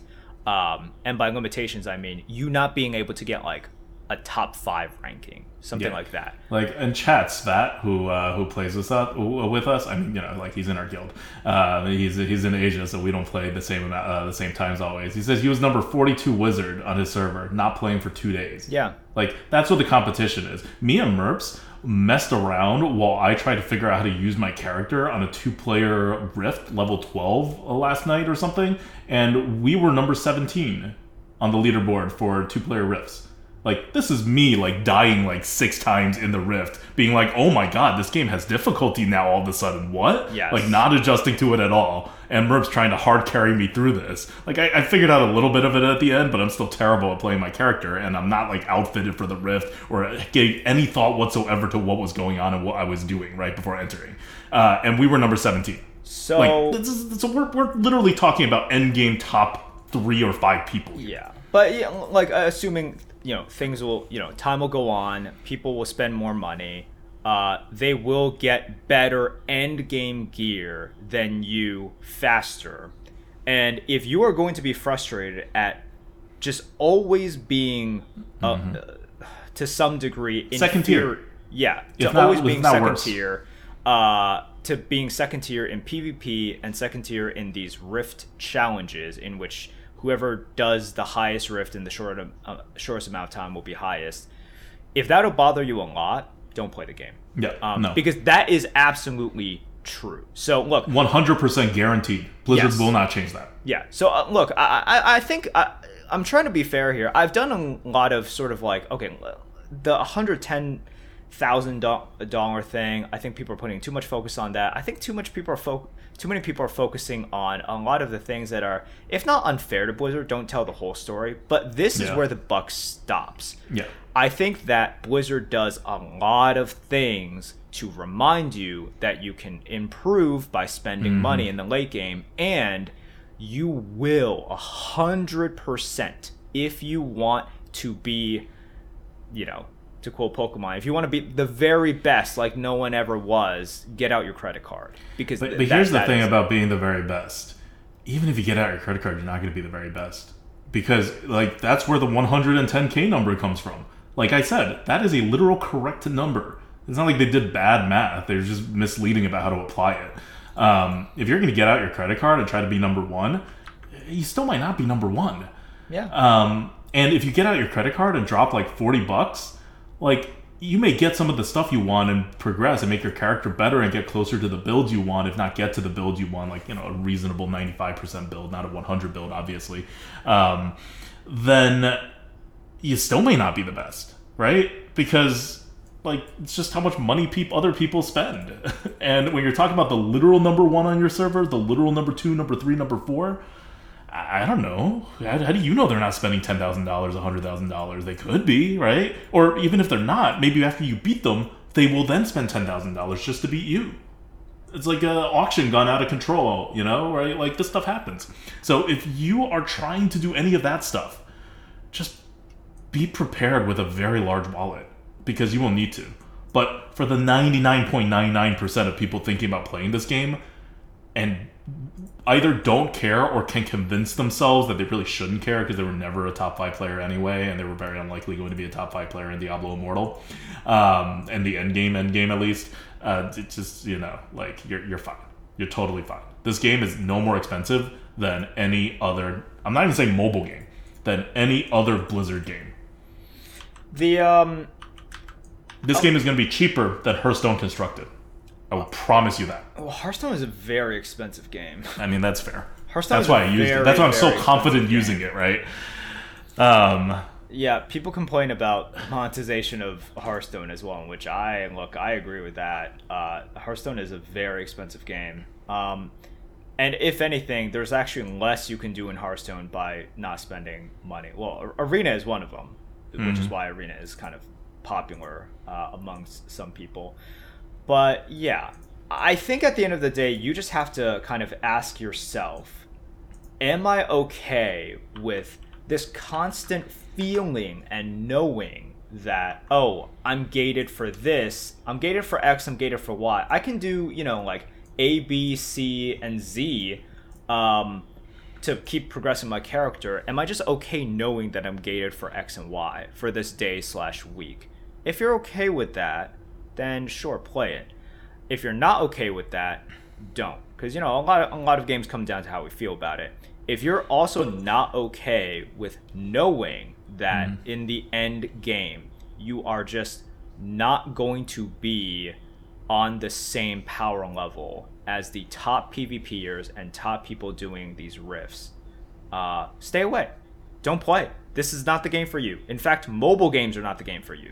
Like, Yeah. just just period. Mobile games are not. Well, I mean, that's what they always say, right? Like Yeah. people who are defending this are always like, "This is like the like least gotcha mobile gotcha game in the entire like existence," and other people are like, "Well, that, you're talking about mobile games." There are Uh, it's true. Yeah, like the mobile game standard cookie cutter template right now is so predatory, so gating. Um, if you guys haven't seen any other mobile games, like they are so bad that like because I play some of the play is a strong word for some of these games. You actually play Diablo Immortal. Some of these other games Yeah. you And, and you continue to play Diablo minutes. Immortal Yeah. even if you're gated, and you continue to play Diablo Immortal even if they're asking you for money and you don't give them any. Yeah. So with these, there are some mobile games that I'm just like, this is barely a game. Um, I think Diablo Immortal is definitely like on, on the better side of those games. Now, I'm not talking about a game like you know. Uh, Angry Birds, right? In which you just pay one and you're like, oh yeah, this is fun. Or Yeah, um, you're talking about like MMOs or something I'm- that like is has progressed like continuous support. I'm and, talking about yeah. mobile microtransaction games, um, in which Diablo is one of the probably like better ones. You know, it's one of the It's, it's one of the best ones because it expects to have the scale that can allow you to. Here's the thing with uh, Biz- and people always, uh, I, I get also really annoyed by this. They're like Blizzard's just going to get money and get rich. What do you think Blizzard's doing with the money? They're putting the money back into the games that you play or their future development games that you play. Like, yeah, this is a trickle down theory. It's not not all of it's going to trickle down, but don't act like Blizzard's just to take your money and like you know wine and dine themselves and whatever, right? They got shareholders, they got whatever. Like this is all uh, not all. This is a, a lot of this is to trickle back to you, even if they're just getting rich off of it. And Blizzard has the scale that other companies sometimes don't to um, one think 10 years ahead of time not one year ahead of time not two months ahead of time uh, hearthstone's been around for nine years like blizzard's like a casino that's the best way i could put it they're more like a casino than like a grifter. Some of these uh, games that pop up they're like grifters. They need they need the next paycheck. Uh, they need the quick hit. They don't care about you because otherwise they're not going to survive on their business. Blizzard isn't like that. Blizzard is a casino. They want your money. They want you to give them a lot of money. But they want you to give them a lot of money over three years, over 10 years. They don't want to bankrupt you right now or leave you with a terrible taste in your mouth and then you quit Blizzard games. And then they don't get money from you next year or the year after. Yeah, That's not their business model. And they're going to do what is in their power to make you play the game for a reasonable, you know, like uh, amount. If they are charging, if they're making, like, if people are like, uh, ba- basically, if the predatory aspect of the game, quote unquote, worked on enough people, then Blizzard has failed.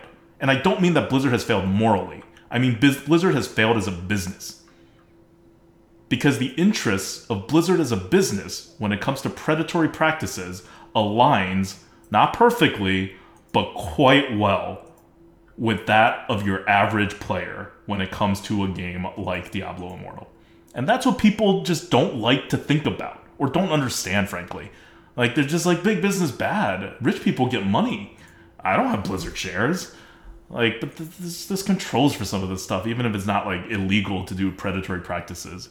And also, when, when Merps compares this to a, a mobile game, like it is a mobile game first and foremost, and that's why the PC client is uh, is in beta. I don't look at it as that comparison. I think Diablo Immortal is a good PC game. I think it's a uh, fair is a hard word to use. I think it is a not unfair amount that they are trying to get from you to play a game of this quality that they constructed for the PC as Blizzard. Now, if an indie company, actual true indie company, not lol Blizzard indie company, if a true indie company came out with this game and tried to sell it to you, they would have charged way less, right, than Blizzard would. But you could just see how Diablo 2 Resurrected gets charged, right? Like that was a forty dollar game. Uh, Blizzard was going to Blizzard if this game came in one package, Blizzard was going to charge you forty to sixty bucks at the start, and then twenty bucks every three months. Absolute cheapest is what Blizzard would have charged you, assuming no microtransactions or only cosmetic microtransactions. This is, and that's not a oh Blizzard is you know so bad or whatever. That's just how much this game costs to make and the company to run and whatever. So from a microtransactions perspective, this is this is me, and I want to give Blizzard money. I set amount, uh, out a range of the amount of money I'm willing to spend on a game. I did this for Mercenaries. Um, I'm, I'm, doing this for I do this for all the games in which there's microtransactions. Um, less to control myself because I really don't mind spending a lot of money on games. I just never have. Uh, more so because I don't want to pay to win. Like paying to win doesn't feel good to me. But at the same time, if a developer is literally there begging me for money the way Blizzard is in Diablo Immortal and Mercenaries for that matter is to a smaller scale, I'm gonna give them some money. I like developers. I support them. I'm playing their game. So I'm like fighting that battle. But what I do is I set aside a certain amount of money. It's usually a range of um, X number and 2X number. Um, and then I stick to it. And that's that. I've spent 20 bucks on Diablo Immortal so far. I'm probably going to spend another 20 bucks next week. And over the course of the next three months, I am going to spend 100 to $200. Because that's how much uh, like assuming I keep playing Diablo Immortal, because that's how much I want to spend to support Blizzard making a new game in the Diablo franchise that I really enjoy playing. Now, if the end game is terrible and I hate playing it, I'm not going to give them that much money.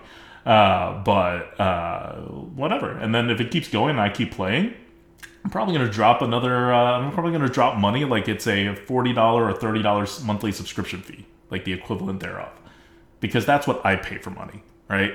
But you won't have to do that to get almost the full enjoyment out of Diablo Immortal. And I'm very uncertain that the amount of money I put in at that rate is going to have any significant impact on how powerful my character is. Like, I really doubt it. Like, I think that this game is the exact opposite of what people say. People say, oh my god, it's a game for whales. Total opposite. This is a game that penalizes you every step of the way for spending money while asking you to spend money. Like I don't know why they set it up that way because it's not good. Like I don't think oh Blizzard is brilliant. Blizzard is, is very dumb uh, when it comes to this stuff. Like this is this is this is NetEase and Blizzard having some kind of like miscommunication or like some political internal thing that's like gone out of control and it's just hurting the whole entire product. Um, because spending money in this game doesn't get you very much. That's the whole problem. If the game was actually if you actually spent a good amount of money, like say ten thousand dollars, and you could get to the end game, people will complain less, not more. And that's the whole problem. The whole problem is that this game is not gotcha enough. The whole problem is that this game, you can spend money and you cannot feel as much progression. Unless you spend the most absurd amount of money, which really, this can be like a handful of people that are actually going to do that. It is like, also interesting. Like, um, so what's a lot of those empire building mobile games do is that the first five, ten dollars you spend you get so much. You get so. Oh my much. god! I feel so good when I spend ten dollars on a random shitty mobile game. I mean, I justify it by saying, "Well, I played this game for like twenty hours, right? Like, what's what's five to ten bucks for twenty hours of entertainment?" But like in Diablo Immortal, you know what you get if you spend twenty dollars? Like one cosmetic, and like a couple of legendary rifts I, I don't know. Like I spent twenty dollars. I feel like like comparing me to uh, brand new who has spent who has played almost as much as me and has spent five dollars instead of uh, twenty. Um, I think I'm one to two percent more powerful than she is. Definitely less than five percent more powerful. And, and this is in the leveling progression period, where in most games they would just be like, "Oh, you want to give us ten dollars? Do whatever."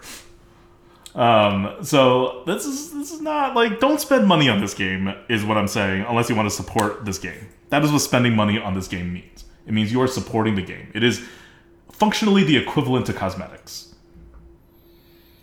Yep. Like that's why uh, like Merps hates the 110k because it totally misses the point, and I agree with him on that. But I love the 110k number. People should know. People should be warned. It takes 110k to make a difference in this game. So your 50 bucks that you're spending, don't expect anything. It's the equivalent of cosmetics. And I take great comfort in that because people are not going to outspend me for what I want to do. And if they do outspend me, they're not going to get much out of it because I don't need to be number one. I don't need to be number two. I just want to be able to play the actual end game, and especially the PvE part, which Blizzard, because they're a game designer, will design in a way that a good amount of people can access it which includes free to play players. Um, certainly includes people who pay a moderate amount of money, and paying a moderate amount of money, like I said, improves your character by like less than five percent. So if a moderately paying customer, which Blizzard is designing the game for, can actually like do like end game uh, raids and Helliquary and like whatever, then so can a free to play player. Why? Just because you don't get that much from your money. So if you're on the edge about this game, if you think, oh no, maybe I have to spend $100,000 to be relevant, you do not. That is not a game. That's certainly not a Blizzard game, and that is not this game. In fact, spending money does very little to nothing in this game. So feel comforted by that if you want to not spend money. And if you want to spend money, just know that all you're doing is donating money to Blizzard. Like, that's what I'm doing. I'm donating money to Blizzard because I support them. That's it. The, the, the tiny bits of crap that I get and like the cosmetics are like eh, nice, right? It's like uh, it's like they're it's like your don. That's why it's a donation, right? Like you know when you donate to a charity and then they give you like a little thing, right? Obviously you're not paying for the little thing, right? That's just the charity being like, hey, it's a token of our appreciation. You just gave us like twenty bucks, right? Like we're gonna give you a pin. Um, that's Blizzard in Diablo Immortal. Oh, you're gonna give us the fifteen dollars we've been chasing you on? They also chase you a lot about the money, like I said. Um, but like, what are we going to give you? Oh, we're going to give you this nice little pin. And you're like, cool. Why? Because I'm donating money to Blizzard. Now, if you're thinking, I'm going to pay $20, I'm going to get $20 of value out of this. No, you're going to feel terrible. You're going to feel worse by giving Blizzard money than not giving Blizzard money. It's a weird system, okay? It's a weird system. And this system is not a mobile system. Like Merps compares it to the, uh, to the mobile system. I compare it to the exact opposite of a mobile monetization system. Mobile monetization systems make you feel good when you give them money, so you give them more money. Blizzard makes you feel less good when you give them more money, so that you give them less money, so that you have more money and then you can give them more money when you realize later on, hey, I spent a month in this game, I guess I could drop 20 bucks for this cosmetic or for a few legendary rifts and see how the big whales are like rolling. Like, the math doesn't add up. You get crap for your money. That is all. And and if you hate monetization, this should be a great news for you. This is pretty much a free to play game. Like a real free to play game outside of the very top PvP. Yep. So look, uh, once again, bottom line, the recommendation is this: if you like action RPGs, play until level sixty. Um, you won't feel any negative kind of aspects at all. And then you can decide because I, I I think it's a fun game. You can st- and then once again the caveat is you can stay away completely if you know that you know you're you're an ARPG pro and you know that I want end end end mm-hmm. game content yeah. and I want to be among the top the tippy top percentage yeah. of people. Like that's why you're few. playing this game. That's why I'm game. playing the game. And if you want to do that, and also, you know, you're not Jeff Bezos listening to the Lightforge podcast, and you don't want to Hi, throw, th- yeah, hey Jeff, we would going? appreciate a donation. Y- yes, uh, small one, tiny one, zero point zero zero zero one percent of your net worth. That, that would set us up pretty well. Um, if you need to do that, and it would bother you that you are not that, and you are not, you know, Jeff Bezos, stay away from this game 100%. percent mm hmm It's not worth your time. Please mm-hmm. do not. Like, yeah, yeah, I, I, will save you that from like that mm-hmm. that time from the. and if anybody tries to convince you otherwise, like they're, I don't know, like they don't understand you. That's all I can say because this, this, game is designed very poorly for that. Yep. Very, very poorly. Like the poorest game possible for that. And um, anything in between, that's tough. That's going to be up to you. Um, I, I, don't think it's tough. I think it's easy. I think it's a home run. I think the only people who are going to not like this game when they play are going to not like it for cosmetic and feeling reasons of just Blizzard hounding or NetEase hounding you for money. Like, because that part is not a good experience, right? Like, you're trying to play a game and there's just like annoying salesmen constantly trying to give you deals of stuff that you like don't necessarily want and that are like terrible deals, honestly. Um, and they'll be like, you get 800% more stuff. And you're like, okay, but the stuff you give me is worth like very little. So yeah, maybe I'm getting 800% more of the very little stuff. But if I'm giving you a dollar for eight cents, that's still not good. Um, like if that makes the game just like ruins the game for you, like also, yeah, that's gonna, this, this game's gonna keep doing that, I have a feeling. But for anyone else, do not let monetization stop you. Just be a free to play player or pay whatever you think is fair and figure that out ahead of time and just don't allow yourself to make any impulse purchases. And, of course, the other people who shouldn't play this game because they shouldn't play any kind of microtransaction game are people with actual impulse control issues that can't, you know, keep with a budget. So uh, yeah, I, I've seen that uh, argument it's- being tossed yeah. around, and I have seen like uh, people even in chat. They're like, "No, no, no, you're missing the point. It's about, it's like the you know impulse control about." Um, but th- this is sort of like talking of like, it's like okay, every single time I mention any sort of like a review of like a new alcohol, like maybe I guess I should mention it's like okay if you have drinking problems be aware that my review Yep. of this alcohol you should stay away like I, I, think that is I don't know a, a, a I, don't think like, we have to worry about it from our perspective because we're doing a Hearthstone podcast. And if you have impulse control issues, oh my god, please stop it with Hearthstone to, Like- to start. that's the thing we're in a game already in which um let's face it I, look I, I don't agree with it's why i play arena like one of the reasons Yeah. why i play arena um i don't agree with it hearthstone could be and look i, I i'm not equating it to these like mobile games I'm talking about or Diablo Immortal, but uh, yeah, you could spend quite a lot of money freaking buying packs in Hearthstone as well. Um, so look, I, I I get it. Like, and those people shouting from the rooftops that mobile games can be and are very predatory, and people can get into really bad spots through a game like Diablo Immortal. Absolutely, absolutely, a hundred percent. Um, I'm not gonna harp on it because it's not something that is new with it. So it's sort of like if you believe that any like a- any winery that comes out with a new wine, you're like, okay, we should spend some time discussing the negative effects of alcohol as well. Sure, that that's your belief. In my review of that new wine, I may not mention it. Do I think that alcoholism is a huge issue? Yes, it mm-hmm. obviously is. So that's that's also something that I think needs to be addressed because I see people are like, you are not addressing the main point, and it's kind of like, That's look, the- I, I agree with all this. That's the thing. It's not the main point, and it shouldn't be the main point. It's a point. It affects a small percentage of individuals, and by this point, especially if you're listening to a Hearthstone podcast, but just generally if you're in gaming, you, you, you should know by now. Um, and if you don't, there are plenty of things out there reminding you of it. And we do not disagree with any of those things. We are in full support of it. We believe that impulse control is a problem. It affects a non negligible proportion of the population. Yep. And uh, in a really bad way. It affects probably everybody in some way. But in like the really, truly tragic cases, uh, still, and, and those people should stay away from, you know, all sorts of games, any games with microtransactions, any games. Um, and and Diablo Immortal may be a particularly bad uh, version of this because, like I said, you get nothing. You get nothing when you give them money. So if your impulse control is bad and you pay them money and you don't get anything, or you don't get anything that matters, you're like, I'm going to give them more money. Then this game is going to be a bottomless pit, even compared to other gotcha games.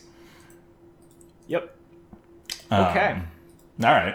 Uh, so yeah, uh, I I want to give one last plug for my math. I'm not going to share with you, so you don't really have anything to believe in uh, besides just me and my reputation for doing okay big picture math. Terrible arithmetic, but okay big picture math.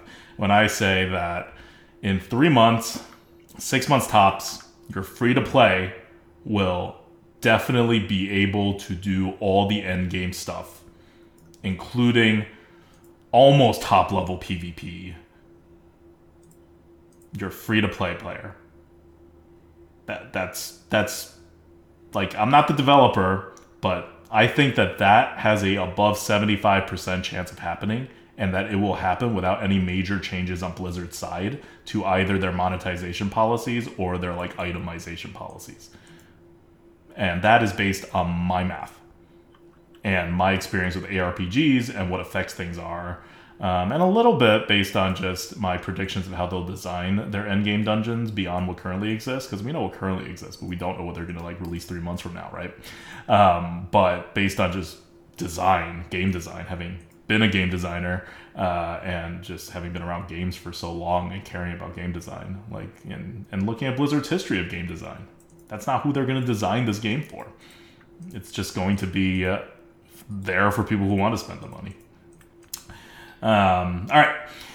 So uh, again, the server is the Worldstone. The clan is Grinning Goat. We welcome you. It is a free to join uh, um, uh, clan, and if we if we kick you out when we become a dark clan, come back when you become a shadow, and you know we will definitely let you in. Um, and you can play with us uh, when we do um, you know either raids or just kind of like leveling or whatever. All right, that's it. All right that was it for the Hellforge podcast. We will see you again next week for more Diablo Immortal analysis. No, more Hearthstone. Until then, this is ADWCTA. This is Merps. Bye.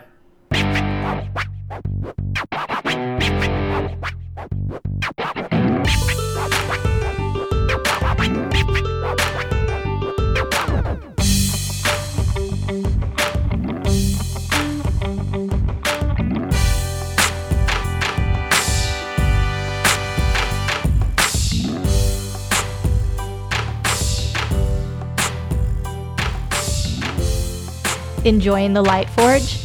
For the full rundown on Hearthstone Arena draft strategy, card review, and arena gameplay, follow us on YouTube, Twitter, or twitch.tv at ADWCTA.